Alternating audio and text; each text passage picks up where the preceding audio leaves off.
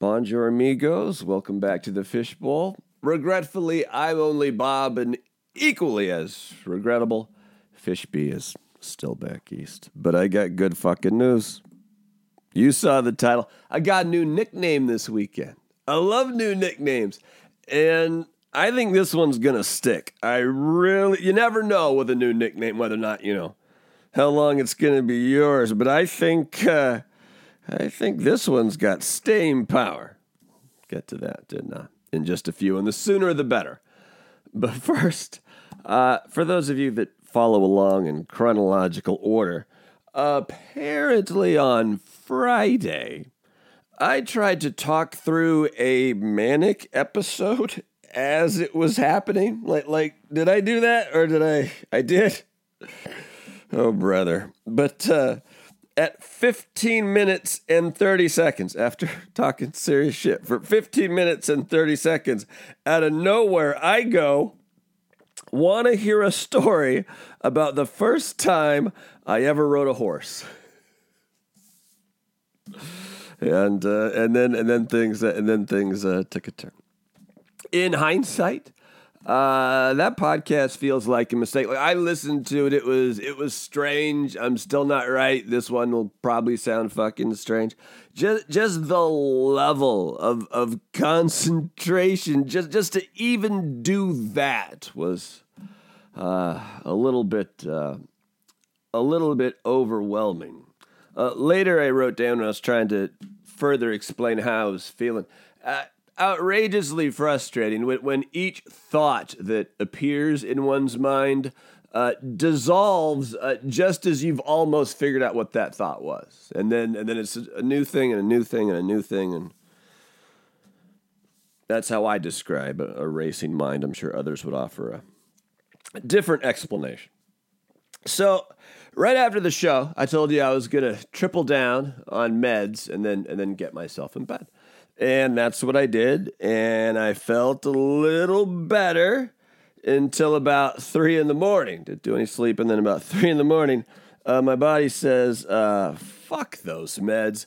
I'm in charge here. Time to get up and start doing shit." At which point, uh, uh, the manic episode was back on and I, I kept some notes uh, just for fun and to share with my psychiatrist.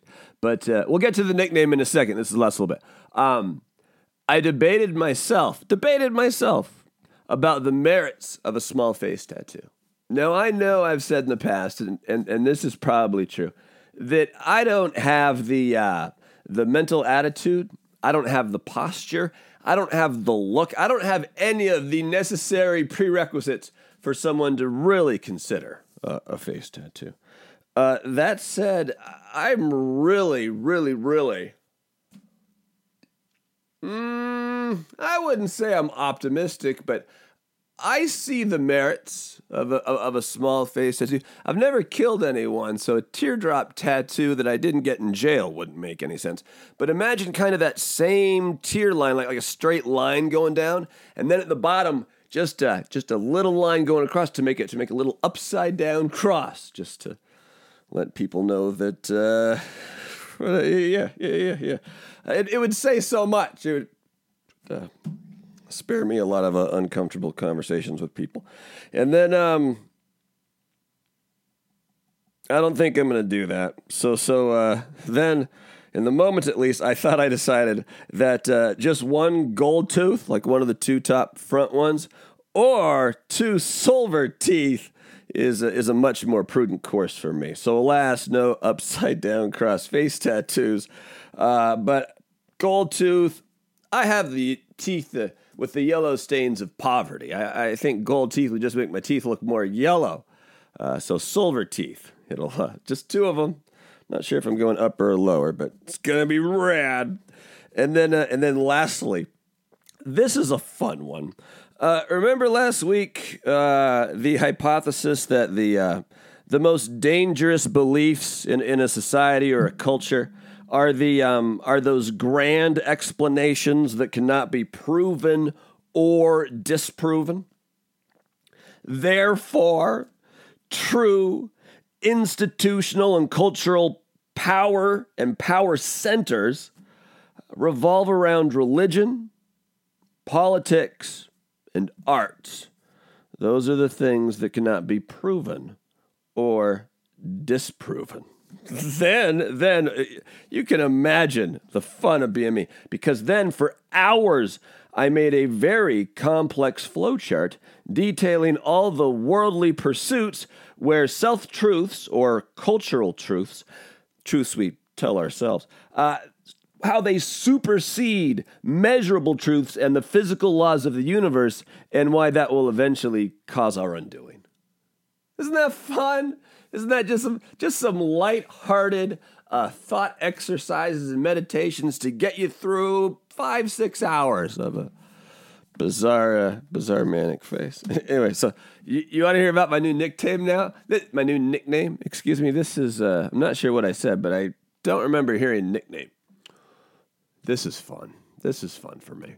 So yesterday, I'm still a little all over the place, and, and I hadn't really been eating this uh, this last weekend, and I start just craving ice cream. And when it comes to ice cream, I'm a sucker for a good old fashioned hot fudge sundae. Just some true blue vanilla and a great like hot fudge, man. That's a that's a dessert. So I know it's Sunday. Things close a little earlier on Sunday, but I, I look at my phone. What what times do the old Baskin Robbins, the old 31 flavors? It's down the road somewhat. What time does it close? Not till 10. I think I'll go. Anyways, I had them get the biggest bowl uh, they had and uh, and fill that with as much vanilla ice cream as they could, and then top that with as much hot fudge as they could.